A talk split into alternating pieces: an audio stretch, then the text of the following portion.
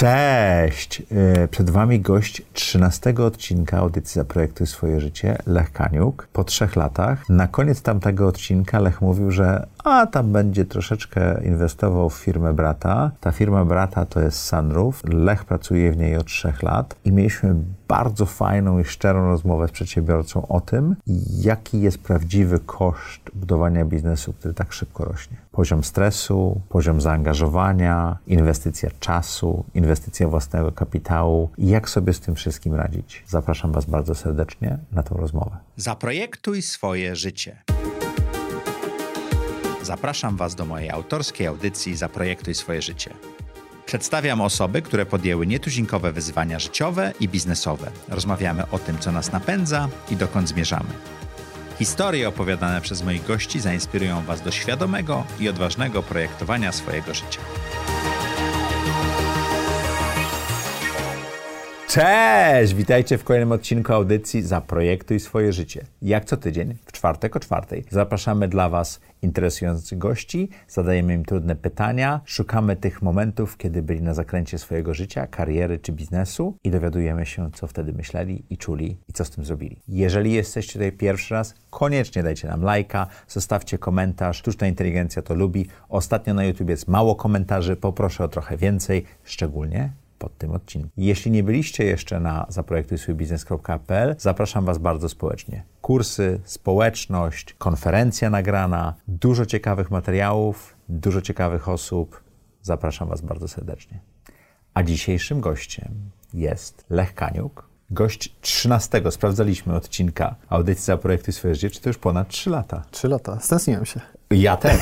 Bardzo się cieszę. Wiesz, to tak fajnie, wiesz, opowiedzieć, jak ktoś kiedyś projektował swoje życie, to jest okej, okay, ale teraz dopowiedzieć tą historię jest niesamowite, bo w ostatnich zdaniach pod koniec rozmowy mówiłeś o tym, że twój brat wymyślił taki biznes, ty troszeczkę zainwestowałeś mhm. e, i zobaczymy, jak to się rozwinie. Ten biznes nazywał się i nazywa się Sandrów. Takąż tak. masz teraz e, zresztą koszulkę polo, tak? Tak. I ten biznes chyba cię zaangażował przez te trzy lata w 120%. Tak, to, to, to, to prawda. Myślę, że to nawet 10 razy więcej. E, okay. To jest biznes, w którym po prostu wszedłem all in, tak można mhm. powiedzieć. Czyli tak jak miałem okresy w życiu, kiedy się bardzo skupiałem nad, nad różnymi rzeczami, ale też okresy, kiedy dużo różnych rzeczy robiłem jednocześnie. Bardzo duże rozproszenie. E, I tak zauważyłem, że to tak pulsowało czasami. Taka właśnie, sinusoida, tak? Taka sinusoida. Mhm. Myślę, że ta, ta sinusoida jest trochę chyba takim efektem, że widzę dużo różnych możliwości, dużo rzeczy mnie ciekawi, chcę spróbować i nauczyć się e, i wtedy to, to się tak rozszerza. Ale jak znajdę coś, co mnie naprawdę pociąga i widzę w tym duży sens, no to wtedy zaczynam redukować te wszystkie inne rzeczy i jest skupienie. No ale później e, przychodzi jakiś okres, gdzie znowu zaczynam szukać. I, I teraz jesteś chyba w momencie największego skupienia. Tak, myślę, że... że... Bo trzy lata temu byłeś w takim momencie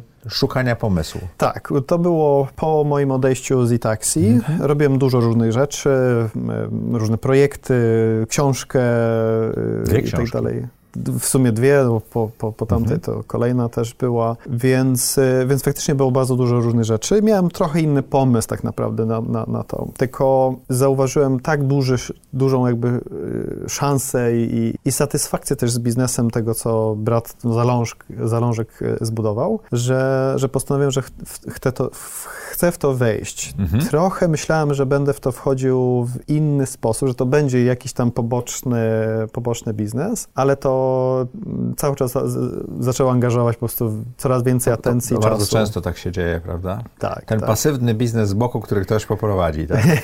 tak. A czy początek był w sumie taki, że ja powiedziałem do mojego brata, że ja, ja zainwestuję i będę, nie będę się operacyjnie za bardzo angażował, bo ja z bratem nigdy nie miałem biznesu razem. Okej. Okay. I po, po, powiedziałem, że ja nie chciałbym przez biznes, przez pieniądze, żebyśmy my w jakiś sposób naszą relację utracili. E, I, i, I, dlatego bardzo do tego podchodziłem ostrożnie, bo on jeszcze przed, przed tym to on podchodził do mnie chyba z, też z trzy lata, żebym ja pomógł, zaangażował się, czy mhm. coś zrobił, ale odmawiałem cały czas. Więc tak bardzo ostrożnie, ale jak już w to wszedłem, to po prostu przejąłem stery. To tak jak w sumie Elon Musk przejął kuzyna, no to ja brata w tej samej branży. Inny jak, kontynent. Jak to wpłynęło na waszą relację? E, Na pewno dużo się nauczyliśmy siebie, jak, jacy my jesteśmy też w innej roli, w biznesowej roli. Bo te twarze się zmieniają, jak zmieniamy y, rolę, prawda? Y, Trochę tak, aczkolwiek myślę, że jest bardzo spójne, tylko Mhm. że nigdy nie widzieliśmy siebie w sytuacjach, nazwijmy to profesjonalnych i tutaj mm, na pewno wiele rzeczy no, udało się zobaczyć, zweryfikować Mhm. i poznać I, nadal bym to powiedział, ale ogólnie przed tym okresem to ja, ja i tak dużo rzeczy cały czas miałem, on też był zajęty i tyle, więc my mieliśmy stosunkowo mało kontaktu, bym powiedział, ze sobą. On zawsze był poprawny, zawsze dobrze, zawsze się e, lubiliśmy, ale... Ale nie było tych punktów stycznych, prawda? Nie było punktów stycznych i, e, i czas tak leci, że czasami Mhm. potrafiło mijać, nie wiem, nawet dwa miesiące w ogóle bez kontaktu ze sobą. E, Tym I bardziej, że on mieszka w Szwecji, prawda? on mieszka w Szwecji, tak, dokładnie. A ja też e, rzadko bywałem, albo jak już często bywałem, to w ogóle w Sztokholmie biznesowo, więc Mhm. rzadko jeździłem do, do Vänersborga i tak dalej, to inne miejsce, więc, więc mieliśmy mało kontaktu i w ogóle się bardzo cieszyliśmy i nadal cieszymy, że ten biznes w sumie spowodował, że mamy wspólny temat e, razem i ten, ten kontakt był Mhm. Czyli ta twoja częsty. obawa się nie zrealizowała. Ona się nie zrealizowała albo jest pod kontrolą, w sensie taką, że Dobrze. po prostu ja powiedziałem, że jak, mamy się zaangażo- jak ja mam się w to zaangażować, to nie może być biznes rodzinny. To, to był pierwszy punkt. Jak ja powiedziałem, że jak ja mam w to wejść Mhm. i się zaangażować, po już mojej pierwszej inwestycji, bo, bo historia była taka, że ja zainwestowałem, powiedziałem, dobra, wrzucę trochę pieniędzy, zatrudnimy trochę ludzi, zobaczmy, czy to da się po prostu jakoś e, coś z tym zrobić. I, I w ciągu roku firma poszła z, z 100 tysięcy euro rocznie do, do miliona euro rocznie. Czyli dziesięciokrotny wzrost. Dziesięciokrotny wzrost, No to tak. nieźle. Nie, nieźle. Małe liczby, ale, ale nieźle. Ale wiesz, to na małych liczbach tak, tak samo trudno jest zrobić ten X. Yy, Może nie tak no- samo, ale p- podobnie trudno. Tak, tak. I, i, I to był taki, powiedziałbym, zapalnik, taki trigger do tego, żeby usiąść po, i pogadać, bo powiedziałem, bo tam było bardzo dużo ciekawych rzeczy, które jak tak zacząłem o tym myśleć i koncepcja i w sumie ten dach potrafi generować więcej energii niż w ogóle dom potrzebuje. To, to, to, to wtedy, wtedy, mówię, to kilka lat temu. Ale przez to, że powierzchnia tych solarów jest większa, bo pokrywa cały dach? Yy, tak, że możemy pokry- po, pokryć Mhm. cały dach. Nie ma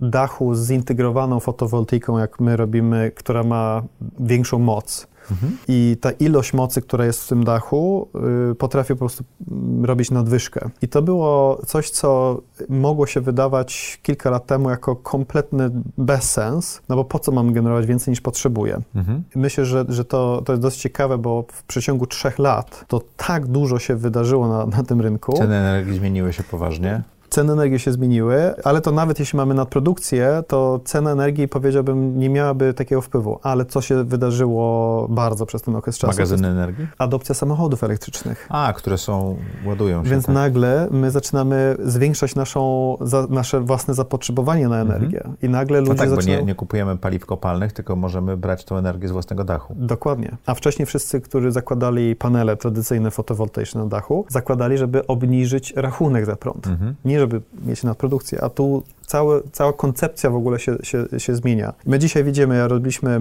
badanie z naszymi klientami, to 100% klientów mówi, że w przestrzeni 5 lat to, to 100% klientów mówi, że będą mieli samochód elektryczny Mhm. z naszych klientów. Wzięliśmy to ze 100 tysięcy do, do, do miliona euro i powiedziałem tak, nie może być to biznes y, rodzinny. Rodzinny. Nie chcę, żeby to była lokalna firma w Szwecji. Chcę, żebyśmy zro- spróbowali zrobić coś naprawdę bardzo dużego i to nie może być firma dachowa. W sensie nie, to, to nie, nie może być tylko...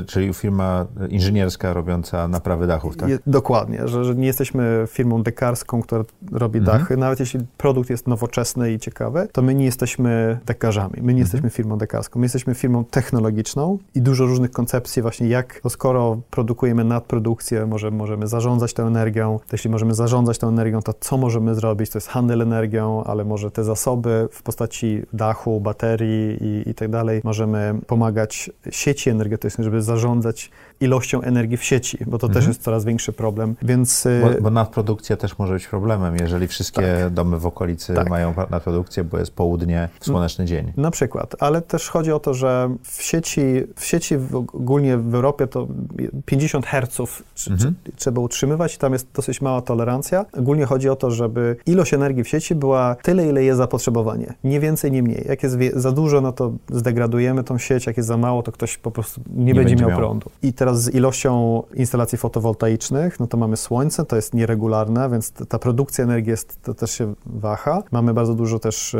e, prądu z e, wiatraków, no to mhm. wiatr też wieje różnie, więc też mamy tak, no, tą, tą produkcję nie, niestabilną, że tak powiem. No i wszystkie samochody elektryczne też, bo jak, jak włączymy telefon do ładowania do gniazdka, no to on za dużo nie zaburzy tą sieć, ale jak już duże auto elektryczne chce się szybko naładować, to zaczyna wyciągać bardzo dużo energii mhm. z sieci i, i, to też powoduje trudności w, w zarządzaniu tego. I, I, wtedy my możemy, łącząc wszystkie nasze y, y, zasoby w postaci naszych klientów, dachów i baterii i tak dalej, w przyszłości, bo to jeszcze nie mamy y, gotowe, żeby tym zarządzać i pomagać sieciom, żeby, żeby tą energię bilansować. To chociażby łącząc tysiące baterii domowych, to możemy ładować albo rozładowywać to, zależnie od tego, co sieć też potrzebuje. Co się dzieje w sieci, tak? I, i ta koncepcja właśnie... Samochody to, elektryczne też mogą być magazynami energii, prawda? Będą, będą absolutnie i moim zdaniem to będzie kluczowa część infrastruktury, nowoczesnej infrastruktury energetycznej. Zresztą e, tak zwane vehicle to grid albo vehicle mhm. to building e, są rozwiązaniami, które się nad tym pracuje, standardami i tak dalej, więc my też e, mamy rozmowy, wstępne już partnerstwa z producentami samochodów, gdzie oni bardzo chętnie chcą nam dać dostęp do API, żebyśmy klient, który może my nawet pomożemy kupić, w sensie my klientowi zaproponujemy, e, e, żeby tutaj akurat takie auto e, wybrali. Tak jak wybierze, no to my będziemy mogli też widzieć klienta baterię w naszym systemie. Tak jest, taka jest mhm. wizja tego i wtedy faktycznie my możemy wejść w całą całkowite takie zarządzanie energią i optymalizacją, bo, bo można wtedy na, na dużej ilości danych już lepiej zarządzać, prognozować, jak, jak to bilansowanie robić i tak dalej, więc... więc Czyli Sunroof jest firmą technologiczną, a nie tak, dekarską. Dokładnie tak. Jakie to jest wyzwanie z takiej firmy niedużej, bo milion euro to jednak jest ciągle nieduża firma, tak. rosnąć w kilku krajach? Tak, więc, więc my Wtedy, jak ustaliliśmy, że wszystkie te rzeczy, czyli niedekarska, mhm. nierodzinna, nielokalna, e, no to, to I, po prostu... I zgodziliście się na to we dwóch. I zgodziliśmy się. To zaczęliśmy właśnie przygotowanie do skalowania i później mhm. skalowanie. To przygotowanie polegało na tym, że mój brat miał tam partnerów wcześniej w firmie i ja wykupiłem tych partnerów. Zostawiam tylko brata. I zaprosiliśmy do firmy takich late co-founders, mhm. wspólników, którzy weszli, jakby może można powiedzieć, że trochę zresetowaliśmy firmę, zaprosiliśmy... Żeby, żeby miała inny skład skład na tempo rozwoju, które zakładaliście. Dokładnie tak. Okay. E, inne kompetencje, inne osoby e, mogą uzupełniać nas w ciekawy, ciekawy sposób. Spotkaliśmy się tak naprawdę w styczniu 2020. Ojej czyli przed mhm. wybuchem pandemii. Pierwszy raz wszyscy usiedliśmy, dalej rozmawialiśmy na temat właśnie firmy, co chcemy zrobić i tak dalej. No i mówiliśmy, dobra, to skalujemy. w 2020 uruchomiliśmy polski oddział, żeby zobaczyć, jak to się skaluje w ogóle poza Szwecją w nowym kraju. COVID oczywiście zaczął się rozwijać i wszystko robiliśmy remote, więc w styczniu 2010, 2020 e, było nas 10 łącznie w całej firmie. My z końcem 2021, czyli dwa lata kalendarzowe, później. byliśmy mniej więcej 150 osób. To bardzo szybki wzrost. Szybki wzrost. Mhm. I z tego miliona... I biznes rósł tak samo szybko? Czy wy y- zrobiliście zatrudnianie przed wzrostem biznesu? No to 15 razy większy biznes. I tu było bardzo dużo wyzwań. Pierwsze wyzwanie, no to w ogóle e, jak rozwijać tak dużą firmę całkowicie remote. Mhm. No to, to, to swoje, swoje wyzwania. Ale COVID też bardzo dużo rzeczy utrudnił, e, dostawy materiałów i tak dalej, ale też było dużo czyli rzeczy... Czyli te supply chain issues, które były, czyli to tak. chipsety i Dokładnie tak. prawdopodobnie fotowoltaika, to wszystko dłużej trwało i więcej to kosztowało, tak? Fabryki były pozamykane, bo, mhm. bo po prostu COVID i nikt nie może wychodzić z domu i tak dalej, więc e, tam, tam było dużo, dużo takich wyzwań. Ogólnie materiały jakby do, docierały, e, tylko z bardzo dużym opóźnieniem mhm. I, i tak naprawdę to, co jest najbardziej, bym powiedział, takie no, śmiercionośne dla startupów, czy w ogóle firm, to jest cash flow. Bo importując z Chin musisz zapłacić E, za towar w porcie. Trzeba zapłacić wcześniej, żeby w ogóle zaczęli produkować. A jeszcze, aha, czyli Później, kapitał obrotowy spuchł niesamowicie, tak? E, bardzo. Później trzeba jeszcze zapłacić, żeby w ogóle na kontenery, mhm. na statek e, i później, żeby odebrać, więc, a później jak się dostaje, to dopiero wtedy trzeba to wszystko zacząć do klienta zainstalować e, i dostarczyć, później klient zapłacić. A jak jest młoda firma, no to, to, to finansowanie z banków i tak dalej, to tego jeszcze nie ma po prostu, bo, bo mhm. firma nie jest wystarczająca, nie ma historii, żeby, żeby bank się zgodził na, na finansowanie, więc trzeba to robić z, własne, z własnej pieniędzy. To uszczupla po prostu budżet, bym powiedział. A jak później są opóźnienia, to licząc z tym, że dostaniemy pieniądze od klientów, ale nie budujemy, bo nie mamy materiału, bo to wszystko się opóźnia, no to to powoduje, że y, no, spółka zaczyna mieć bardzo dużą dziurę y, cashflowową i to jest po prostu no, ultra trudne dla, dla spółek, więc trzeba przyspieszać fundraising, który nigdy nie jest dobrze, żeby robić, mhm. e, trzeba kombinować w różne sposoby i, e, i, i, tak dalej, nie chcąc hamowania biznesu, który rośnie e, bardzo szybko, bo my mhm. znaleźliśmy, czy mamy produkt i znaleźliśmy jak sprzedawać go bardzo szybko. Jeden z naszych bezpośrednich konkurentów ze Skandynawii, mhm. który jest na rynku dużo dłużej, ma kilka różnych produktów w, w, tym, w tym segmencie, to my, my już jesteśmy więksi e, od nich. Okay. I wiemy też od e, że innych konkurentów, które patrzymy, no to też już jesteśmy kilkukrotnie e, razy więksi. Więc powiedziałbym, że jesteśmy, jak nie już, to jesteśmy w pozycji, że za chwilę jesteśmy zdecydowanym liderem w naszym, naszym segmencie w Europie. Bo w 2021 to do Niemiec też weszliśmy i tak chcemy, chcemy rosnąć. Teraz jest okres stabilizacji biznesu, bo przy wzroście bardzo szybkim rozciąga się całą spółkę. I popełnia się dużo błędów i, i procesy się psują i tak dalej, prawda? Procesów w ogóle nie ma, mhm.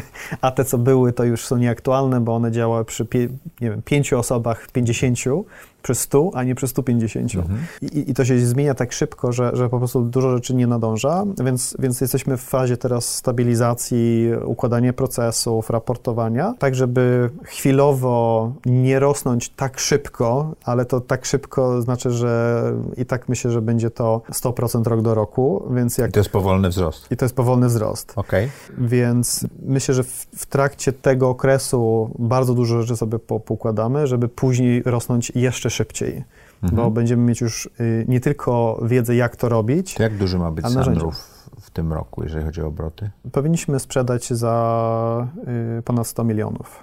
Euro? Y, złotych. Złotych, 25 milionów euro, mniej, tak, tam zaokrąglając. Tak, tak. Z tych 100 tysięcy euro w 3 lata to jest szybka podróż. Cztery powiedzmy, bo to będzie pełne 4 lata. Tak, ale, ale to początek. To dopiero początek, aha. To co jest największym wyzwaniem w robieniu tak, tak szybko skalającego się biznesu? Skąd wzięliście pieniądze na taki wzrost? No bo to nie da się wygenerować przy tak szybkim wzroście e, cashflowu, który pokrywa to. Y, do, do połowy 2020 roku to głównie ja finansowałem mhm. jeszcze. Później zrobiliśmy rundę inwestycyjną. Tutaj pierwszym inwestorem e, no to był Borys ze Smok VC mhm. E, i, i to nie, niesamowicie Borys po prostu był tak szybki, że jak powiedziałem do Borysa, że słuchaj, startujemy rundę, tu jest pitch deck, to w ciągu godziny już odpowiedział, że chce zainwestować. Już I miałeś term sheet w ciągu godziny? Nie wiem, czy term sheet miałem, ale to bardzo szybko ale, to poszło, tak? Ale w godzinę miałem jego deklarację. Okay. I, i, I, wszystko poszło jakby, więc, mhm. więc powiedzmy, że term sheet był w ciągu godziny. To, to spowodowało, że my mieliśmy pieniądze w drugiej połowie 2020, żeby to, to skalować i jako druga runda w kwietniu 2021 zrobiliśmy to wtedy Innovo, mhm. E, był było naszym partnerem, to Michał Rokosz e, tutaj nas e, grillował no i, i, zainwestował. I my teraz jesteśmy właśnie w fazie fundraisingu, więc zobaczymy, jak tutaj wszystko się zakończy.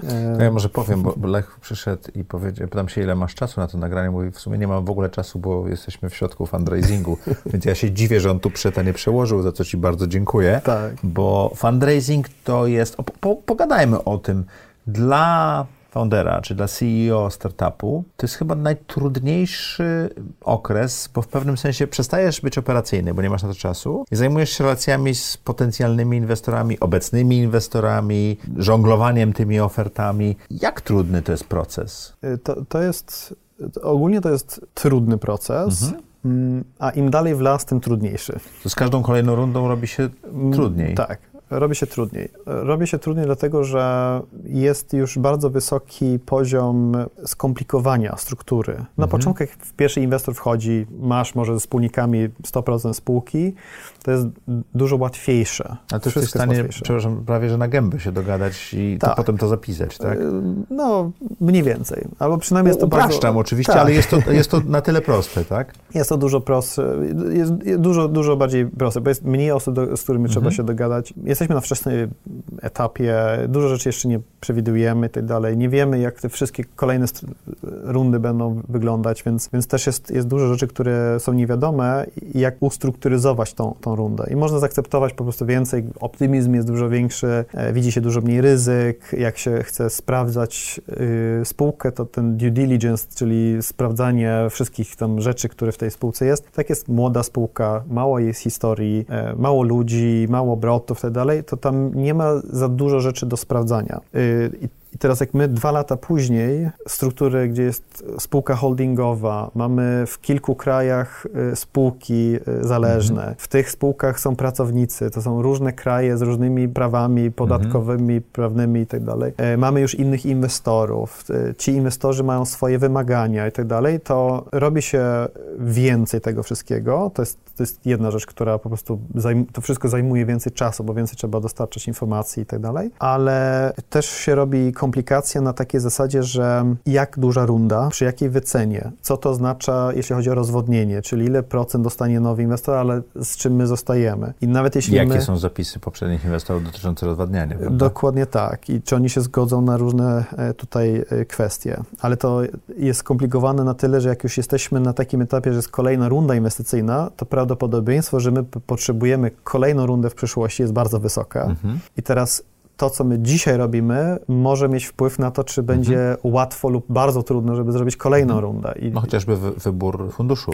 Źle wybrany fundusz może odstraszać inne fundusze w przyszłości, prawda? Może odstraszać, może, może będzie miał takie uprawnienia, że będzie blokował, mhm, blokował. na przykład, albo no jest, jest bardzo dużo różnych rzeczy, które mogą, mogą być, ale może też być rozwodnienie tak duże, że później fundusze będą mówili, no ale founderzy już nic nie mają w tej spółce i to jaką motywację będziecie mhm. mieli? I, i tak takie problemy się pojawiają. Więc tych wątków się robi coraz więcej i, i, i to jest jakby te, te, jeden wymiar tego wszystkiego. Wspomniałeś o tym, że operacyjnie się wyłącza człowiek i to, to jest prawda, że się wyłącza człowiek e, e, operacyjnie. Co widać czasem, jeśli ten proces zaczyna być długi, to ludzie, ludziom brakuje ta obecność. Mhm. To nawet nie operacyjnego, często czasami leadershipu po prostu brakuje. Leadershipu tak? brakuje. A brakuje... Tu, tutaj nie ma pojemności w twojej głowie na tego typu rzeczy. Jest, Dobrze zgaduję. Tak, to, to, jest, to jest jeden element. Inny element jest taki, że dużo rzeczy się zawiesza. zawiesza operacyjnych. się operacyjnych też. Mhm. No bo jeśli nie mamy budżetu, bo nie wiemy ile, czy zdobędziemy rundę, czy kiedy, jak i tak dalej, no to zaczynają rzeczy się hamować, mhm. a później też zaczynamy wyciągać ludzi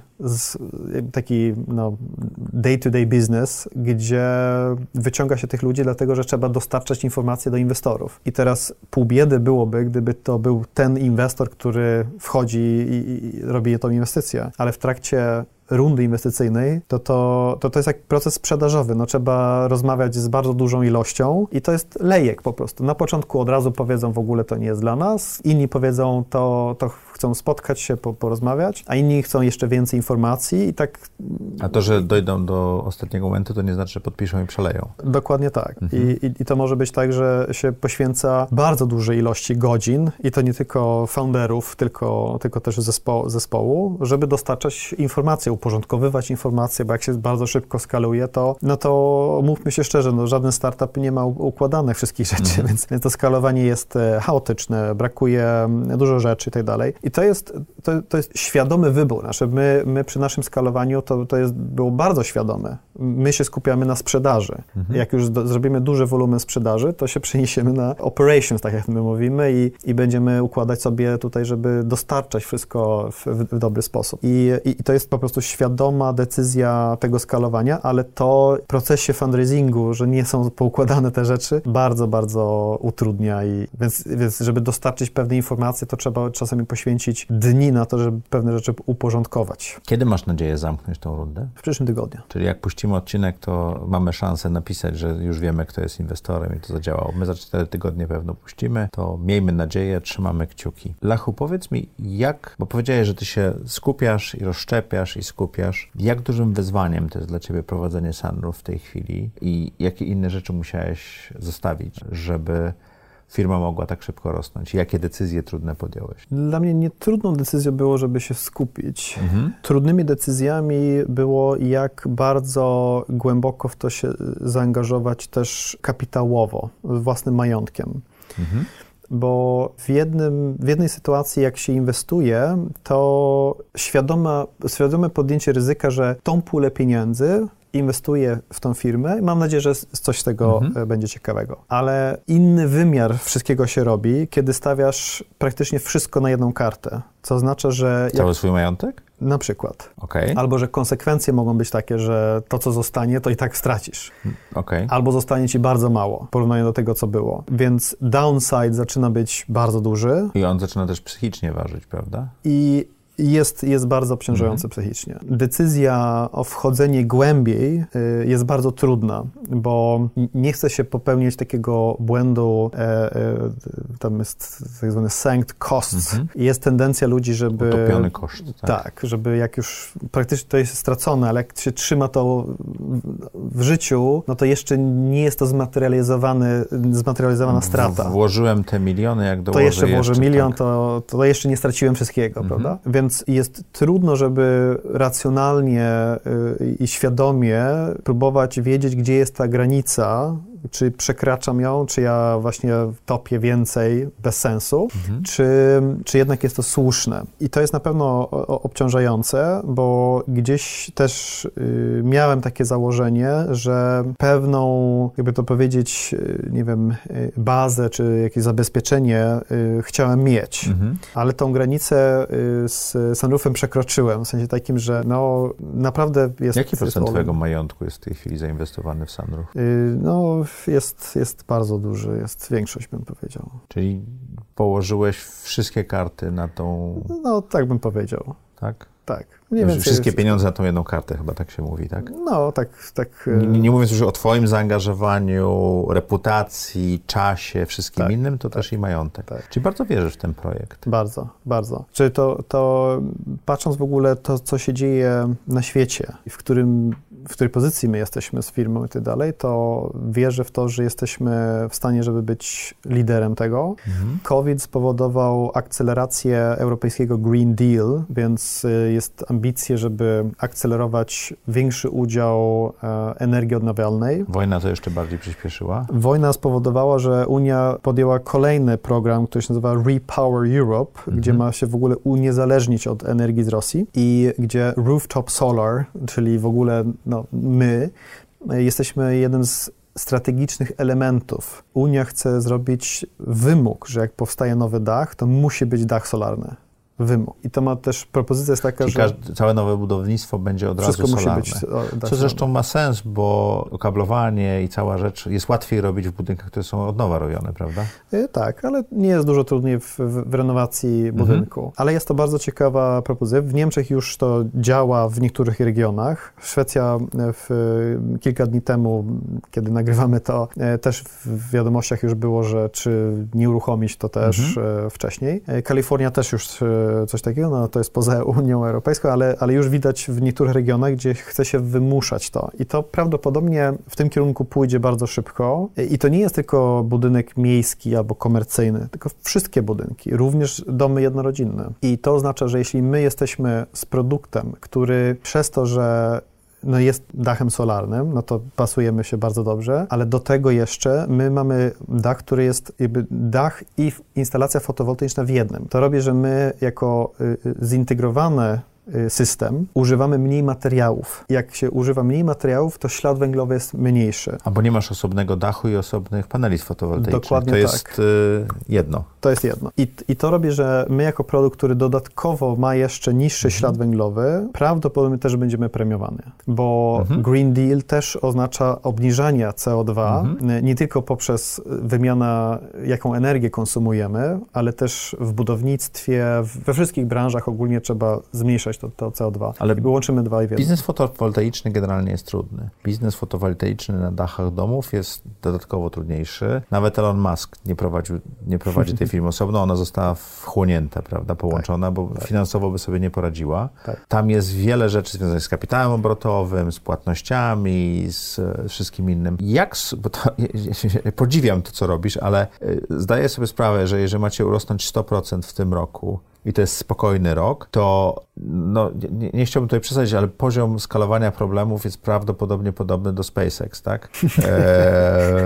M- może tam, może jest to ułamek tego, ale jest to skomplikowane, tak? Tak. I zauważmy, że oni mieli te rakiety, które się rozwalały, tak? I ta ostatnia, która wystartowała, to był ten moment, że jakby nie wystartowała, to SpaceX by już nie było. Tak. Czy wy jesteście w tym momencie tego ostatniego launchu i teraz musicie coś zrobić? Czy z uwagi, bo to wiesz, no Tak. to, że w Unii się dzieje, to, że wszystko się dzieje, to, to jest świetne. Startupy mm, mają problemy z powodu cashflowu zawsze, tak? I operations, i ludzi. Tak, no to jak, jak Nie, każdym- przepraszam, czy, wiesz, prze- przepraszam Elona Muska, ale tutaj mamy polskiego, polsko-szwedzkiego Elona Muska, więc musieliśmy to tak, tutaj tak. pogadać. troszkę mniejsza skala, bez, bez, bez Chyba trochę tak bardziej dalej. ogarnięte ego. No, no nie wiem, Elon, tak? tak, Elon jest trochę bardziej ogarnięty. W każdym przedsięwzięciu, w każdym startupie ilość różnych problemów jest, jest duża i ze skalą one się tylko mnożą. Ja myślę, że to nie ma Mhm. Ale znaczenia. startup, który ma fizyczny produkt, to jest razy, Tak. razy 100, To, to jest następny level. Mhm. Tak, rzeczywiście bym, bym powiedział, że tutaj jest, bo to są zakupy, to są całe procesy logistyczne, magazynowanie. No jest, jest dużo, dużo z tych, y, dużo wyzwań z tego. Kapitał trochę też inaczej. No, jest, jest dużo funduszy, które chcą ratować świat przez software, Mhm. ale ten software musi na jakimś hardware'ze też działać, więc... A ten hardware potrzebuje skądś prądu. a ten hardware potrzebuje też skądś prąd. Więc, więc jest, jest dużo, dużo rzeczy, które na pewno utrudnia. Więc bym powiedział, że to jest chyba najtrudniejszy biznes, w którym kiedykolwiek moczyłem swoje Mhm. ręce. I on będzie bardzo skomplikowany. Bo jeszcze do tego mówimy, że jesteśmy na pograniczu budownictwa z energetyką. Jak chcemy rosnąć geograficznie też dużo, to regulacyjnie też. Każdy kraj jest inny. Każdy kraj jest inny. I czasami w krajach regiony są inne. E, Mhm. Więc, więc e, na pewno poziom, poziom trudności jest bardzo wysoki, no ale bez tego kto by się rozwijał. Czyli to jest dużo trudniejsze niż zakupienie floty samochodów, y, która potem ma dostarczać, a potem zwijanie tego biznesu nagle, tak? tak. Wcześniejsze biznesy też były trudne, jakby no Delivery Hero czy Pizza Portal. W ogóle z Pizza Portal do, do, do, do iTaxi, Mhm. e, to iTaxi też był o poziom trudniejszy. Bo? To są wbrew pozorom podobne marketplace'y. Mamy kli- konsumentów i mamy mm, no, restauracje czy, czy, czy taksów, taksówki. Wśród restauracji były pojedyncze restauracje, ale też sieci restauracji. I tak samo były korporacje i ten pojedynczy taksówkarz niezależny. Więc, więc tu było bardzo dużo e, podobnych rzeczy. I pamiętam, że jak, jak zrobiłem pierwszy angel investment w, w, w Itaxi, jak, jak Stefan Batory mm, założył i, i, i to rozwijał, to faktycznie dużo było wymiany takiej, co my robimy tu, a tylko poziom trudniejszy z Itaxi jest taki, że tam ta restauracja, w cudzysłowie, ona się przemieszcza Mhm. i ona może tylko robić jedno danie Mhm. do jednego klienta naraz. Mhm. Bo restauracja może przyjmować dużo zamówień jednocześnie. I ona się trochę wydłuży czas dostarczenia, ale, ale ten capacity jest bardzo wysoki, żeby przyjmować kolejne i kolejne zamówienie. A taksówkarz jak przyjmie zamówienie, to jego, on znika z twojego y, y, supply, on znika na y, z 40 minut, bo 20 minut musi dojechać do klienta i 20 minut go dostarczyć, dopiero wtedy już jest dostępny. I on był dostępny w tym regionie, a Będzie za dostępny 40 w innym. minut w ogóle gdzie indziej. Więc to było naprawdę, y, później konkurencja też, bo, bo, konkurencja eksplodowała, prawda? MyTaxi, Bolty i tak Mhm. dalej, to, to, to konkurencja też dużo bardziej agresywna, ale tu już jak przychodzi ten, to, co robimy teraz w Sunroof, to jest na pewno jeszcze trudniejsze, Dobrze, to powiedz mi, ale bardziej satysfakcjonujące. o, o, okej, bo Ja myślę, że jak, jak mniej wirtualne? może coś jest w tym, że jest mniej wirtualne, Mhm. że faktycznie jest to produkt, można go zobaczyć. Możesz Mm, przejechać koło tego domu, który ma sunroof, nie? Tak, tak, jest coś takiego. Mhm. Ale dru- druga rzecz jest taka, że wiemy, że z każdą sprzedażą i każdym dostarczeniem my dokładamy jakąś cegiełkę do czegoś dobrego poza nami, poza klientem. Czy Uczestniczymy po prostu w, w tym, żeby mieć taki no, pozytywny wpływ na środowisko. Oczywiście w ramach naszej firmy to też jest dużo różnych rzeczy, pomysłów, jak my możemy jeszcze bardziej poprawiać, jak my możemy pewne elementy y, y, naszej konstrukcji y, robić w innych materiałach, na przykład materiały z na przykład plastiku z oceanów, zebrane i, i, i, i zrobione elementy z tego i tak dalej. Więc jest dużo pomysłów i ta, taka świadomość, że my robimy fajne rzeczy, które też w jakiś sposób mają dobry wpływ na, na środowisko, to moim zdaniem jest bardzo satysfakcjonujące. A tego trochę brakowało. Co dalej? Po, poza Sunroof? Czy co po dalej? rundzie, poza sunroof.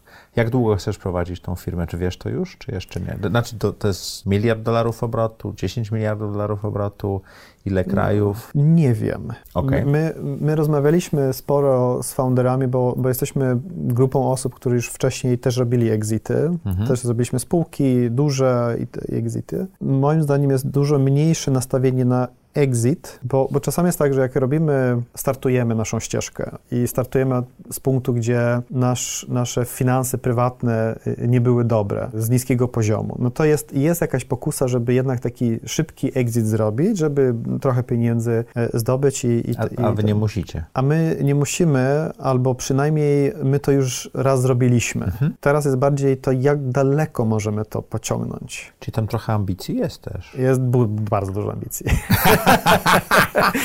bardzo dużo Dlatego o ambicji. tym ego tak mówiłeś. Tak, To, tak. to, to jak radzisz? Ja myślę, że bez ambicji to byśmy tego w ogóle nie robili. Bo to jest trudny biznes. To jest trudny biznes. Pytanie, czy w ogóle, po, po co w ogóle jakikolwiek biznes robimy? No bo bez, bez ambicji, żeby coś robić, jeśli już finanse nie, nie, nie są e, Motywatorem. motywatorem, albo przynajmniej można by było żyć bez robienia czegoś, to po co ten stres, po co ten wysiłek? Czyli ta ambicja jest w tej chwili twoim motorem napędowym. Czy waszym jako zespołu Y, foundingowego? Tak, mo- moim zdaniem tak. Jakby chcemy zrobić coś dużego, chcemy mieć fajny impact. Wiadomo, że, że to wszystko też się wiąże z tym, że poziom stresu i wysiłku w jakiś sposób też musi być e, skompensowany, ale liczymy, że tak będzie. Jak E, dużo teraz pracujesz? Ja przez ostatnie 9 miesięcy Mhm. to myślę, że między 12 13 godzin dziennie, dzień w dzień. 7 dni w tygodniu? 7 dni w tygodniu. W weekendy jest trochę mniej, bo jest trochę mniej spotkań, Mhm. trochę mniej telefonów. Ale jesteś mniej. na komputerze. Ale jest cały czas. Jest to trochę związane z, y, też z fundraisingiem Mhm. i innymi takimi rzeczami, ale je, jest to bardzo, bardzo no, intensywne, a, ale to, to, to, to nie jest tak, że to jest stan rzeczy, który bym chciał. To jest ten okres fundraisingu przede wszystkim, tak? To jest po prostu trudny okres. Jak y, radzisz sobie ze stresem? Staram się ćwiczyć, Mhm. ale to średnio mi wychodzi. Ale jest to, jest to coś, co, co staram y, się robić. A druga rzecz to y, również staram się mm, medytować. Mam Żeby się aplikację, zatrzymać, okej. Tak, mam aplikację Headspace, korzystam z Mhm. tego nieregularnie. Lepiej prawdopodobnie by było robić jakoś regularnie, ale zauważyłem mimo wszystko takie podstawowe techniki, żeby zatrzymać i obserwować, co się czuje i tak dalej, jest, jest pomocne, bo w bardzo bardzo stresujących y, sytuacjach. Potrafienie uświadomić się, że się bardzo stresujemy, to pomaga nam zarządzać tym stresem w inny Mhm. sposób. I to zarządzanie tym stresem może być takie, że jestem świadomy, że się bardzo stresuję. Ten stres y, jest generowany przez nie, nie, niewiedzę, co będzie. Ja myślę, Niepewność. To, niepewność. I ta niepewność, moim zdaniem, jest jednym z najbardziej stresujących Mhm. elementów. Bo gdybyśmy wiedzieli, no to zupełnie inaczej. To, ale jak jest niepewność, to to generuje bardzo dużo stresu.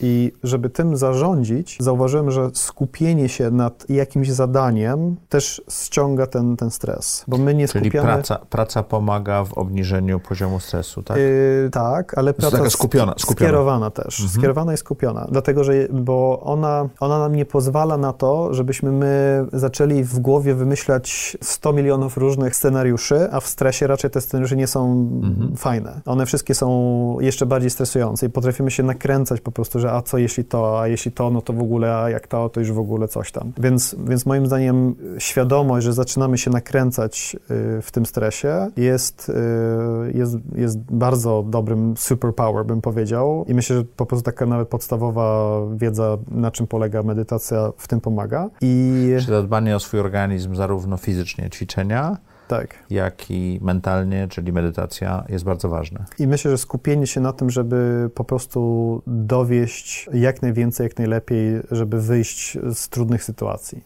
Ludzie, którzy obserw- obserwują przedsiębiorców, czasami nie zdają sobie sprawy, jak tu powiedziałeś, że pracujesz po kilkanaście godzin dziennie, Tak. codziennie, 7 dni w tygodniu. Jaki to jest koszt? Jak to wpływa na twoją rodzinę i na twoje życie rodzinne? Jak sobie z tym, jak, jak, jak, jak uczysz się tym żonglować dobrze? Czy, czy, czy to działa? Nie, to, to nie działa. Znaczy, ja bym powiedział, że przedsiębiorca, tak jak y, sportowiec, y, nie ma, nie ma, nie ma work-life balance. Mhm. Y, Albo przynajmniej nie w jakimś krótkim okresie czasowym. W ogóle trzeba zapomnieć o, o work-li- work-life balance w ciągu doby, ale nawet w okresie nawet miesięcy, a czasami jeszcze dłużej. Moja żona, ona poświęca bardzo dużo swojej energii na y, ujeżdżenie, jeździectwo i bym powiedział, że tutaj jesteśmy podobni w, tej, w, tej, y, w tym, że, że ona jako sportowiec poświęca tyle samo czasu na to, żeby sama zdobywać jeszcze więcej, Mhm. tak jak ja w firmie. I, I to robi, że ten work-life balance nie ma po prostu. E, I nadzieja jest taka, że po jakimś czasie można właśnie zrobić ten switch, gdzie ten balans przyjdzie później. I to, i to moim zdaniem jest pewnie mm, coś, co, wie, co, co może być mylne, może być złudne, może być coś, co, co, co nigdy nie nastąpi. E, Ale nadzieja zawsze umiera ostatnia. ale, ale nadzieja umiera ostatnia. Więc, więc work-life, nie ma work-life balance. Jak się z tym czujesz? Nie no, myślę, że dobrze się czuję. Akceptujesz to? Mhm. Akceptuję, znaczy to, to, to jest świadomy wybór. Nie wiem, czy bym potrafił inaczej. Może, może tak, Okej. I spokojne życie emeryta nie jest dla ciebie. nie. Bo te okresy, kiedy były spok- spokojniejsze, to to były te okresy, kiedy ja zacząłem rozszerzać swoje, swoją aktywność i robić bardzo dużo różnych rzeczy jednocześnie. I, i ja myślę, że ilość rzeczy chyba jest mimo wszystko dość stabilna, Mhm. tylko po prostu, znaczy ilo- wolumen jest taki sam, Mhm. ale ilość jest mniejsza. I fokus jest na jednym Tak. przedsięwzięciu, Tak. a nie na kilkunastu różnych pomysłach i projektach. Czuję, że będę dorastał i, i stał się bardziej bardziej świadomy, żeby ten bilans jakoś, jakoś tutaj no, trochę zbilansować. Wróćmy do e, Sunroofa, bo to bardzo interesująca firma. Mówiliśmy dużo o tobie. Jak Sunroof się rozwija? Jak pozyskujecie klientów? Jak budujecie nowe kraje? Jakbyś opowiedział o tym? To my atakujemy bezpośrednio do klienta. Czy jak Czyli mam dom, to, to, To my bezpośrednio do, do, do, do to znaczy bezpośrednio? Czyli my próbujemy Ciebie gdzieś złapać. Mhm. I z racji naszego, naszej historii founderów i backgroundu, to my czujemy się bardzo dobrze w online. Czyli my Mhm. jesteśmy dobrzy w online marketing. Czyli nie jesteście tymi firmami od solarów, które wydzwaniają na mój telefon non-stop, tak? Nie, nie, nie Na mamy szczęście. taki outbound call center, który... tak, to nie, to, to, to my, nie, my nie dzwonimy. My jesteśmy skuteczni w online. Jak Mhm. jest, jesteś zainteresowany, no to jakby wpadasz w nasz lejek sprzedażowy. Mamy nasz własny team, który wcześniej oczywiście w jakiś sposób y, kwalifikuje, czy, czy faktycznie to jest y, tutaj interesujące i jeśli tak, no to przechodzi dalej w etapie y, naszego lejka sprzedażowego i jak y, już handlowiec podpisuje umowę z klientem, no to przenosi się do działu operacyjnego, który już później dostarcza ten, ten, ten dach. I, i, I cały czas pilnujemy jakby cały ten proces, więc robimy cały ten proces, digitalizujemy wszystko, bo przy niskiej skali można robić dużo rzeczy offline i to jakoś tam się klei, ale przy bardzo dużej skali, którą chcemy osiągnąć, to trzeba standaryzować, procesować, digitalizować, monitorować w inny sposób. Więc to się dzieje właśnie e, w tej chwili i skupiamy się nad osobami prywatnymi, domki jednorodzinne, dlatego że cykl sprzedażowy jest dużo szybszy. Duże obiekty komercyjne i tak dalej, to, te cykly czasami potrafią być kilkuletnie, bo zanim jest projekt i, w, i na tym etapie powinniśmy już się pojawić, zanim dostaną pozwolenie na budowę, zaczną budować, zanim w ogóle jest etap dachu, Finansowanie. finansowanie, to, to może mijać bardzo długo, więc A robicie nowe domy, czy stare, czy jedno i drugie? jedno i drugie. y, Zależy od rynku. Polska jest więcej nowy, nowego budownictwa, y, Szwecja jest na odwrót, jest praktycznie A to też wynika z tego, że w Polsce się buduje więcej domów chyba w tej chwili, E, tak? Czy wynika- budowało do tej pory? Z kilku różnych powodów. Jest to związane częściowo właśnie, że się dużo buduje, Mhm. e, może więcej jest nowego budownictwa w obszarach, gdzie my działamy, ale też w Polsce jednak klient w porównaniu do na przykład Szwecji czy Niemiec jest bardziej wrażliwy cenowo i nasz produkt po prostu jest bardziej dostępny dla ludzi, którzy budują nowy dom, którym mają trochę większy budżet, a w Szwecji to już cenowo, e, to, to jak, jak ktoś nawet robi remont dachu, to też jest w, w porządku. Mhm. Ale tam też jest po prostu dużo dachów do remontu i, i, i, i mniej trochę tego nowego budownictwa. Drugi element, który robimy, który moim zdaniem jest, to, to się powtarza z, ka- z każdym biznesem. Nawet jak mamy ambicje globalne i chcemy rozwijać się wszędzie, trzeba zacząć od małego obszaru. I w tym obszarze wszystko sobie poukładać. i- Geograficznego. geograficznego. Mhm. I ten obszar nie jest cała Polska, tylko to jest dużo, dużo mniejszy. To jest miasto albo jakiś okręg. W jaki sposób trzeba sobie zdefiniować, jaki jest ten obszar i tam wszystko poukładać. Handlowcy na ten obszar, project managerów na ten obszar, no wszystko, co, co ma funkcjonować, żeby dostarczać. tak? tak. I, i, to jest dokładnie to samo ze wszystkim. Tak, bo Delivery Hero, tak iTaxi, tak wszystkie biznesy, w którym patrzyłem, to Mhm. regionalizacja na bardzo obszar, pieni się na tym. Jak to już działa, no to robię następny obszar. To, to się bardzo potwierdziło. Nawet bym powiedział, że w naszym biznesie to jeszcze bardziej niż Mhm. e, jakiekolwiek inne biznesy, bo mamy znowu element e, e, hardware'u i logistyka się pojawia, więc, więc też jak, jak to jest mniej rozproszone, to też jest dużo łatwiej. I, I w taki sposób wychodzimy w różne obszary w danym kraju, a jeśli chodzi o kraje, no to Polska była pierwszym krajem, bo jesteśmy tutaj obecni Pierwszym poza Szwecją. poza Szwecją. I, I to był pilot, Mhm. e, żeby tutaj zobaczyć, a Niemcy był pierwszym krajem poza Szwecją i Polską, gdzie już nas w ogóle nie było i musimy wszystko od nowa po, postawić. No i, i, i teraz budujemy wszystkie procesy, żeby w dobry i efektywny sposób zacząć skalować em, również na inne kraje. A co jest największym wyzwaniem sprzedaży e, sunroof vis-a-vis normalne panele słoneczne? To jest dodatkowy koszt inwestycji? Ten koszt nie jest bardzo dużo większy niż jeśli chciałby się mieć zwykły dach plus fotowoltaikę. Ja myślę, że jedno wyzwanie to jest na pewno, żeby w dobry sposób trafić do klienta w odpowiednim momencie. Mhm. I, I to myślę, że, że jest jedno z takich większych y, wyzwań. Y, No a druga rzecz no to jest y, bardziej dostarczenia w czasie niż... niż Czyli logistyka części, która jest ciągle tak. problemem? Jest, nie zmieniło jeszcze? Jeszcze nie. To jeszcze myślę, że będzie mm, przez przynajmniej rok, myślę, że będzie się jeszcze tak trochę stabilizowało. Lechu, co chciałbyś, żeby nasi słuchacze i widzowie zapamiętali z tej rozmowy?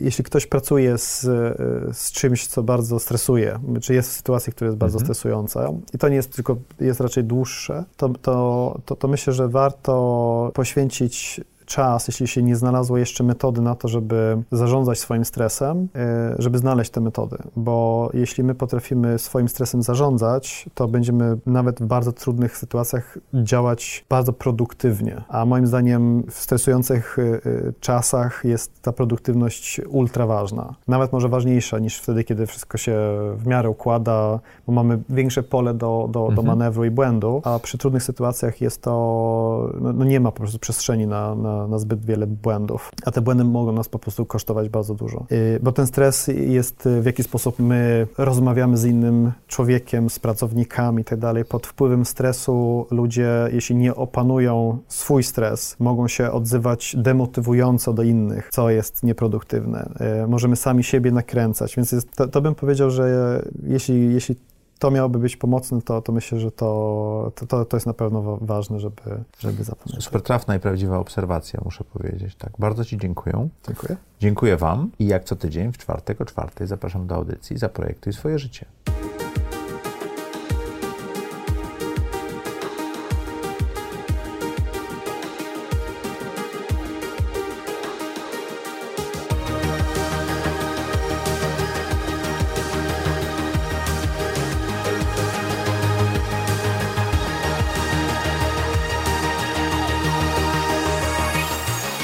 Zaprojektuj swoje życie.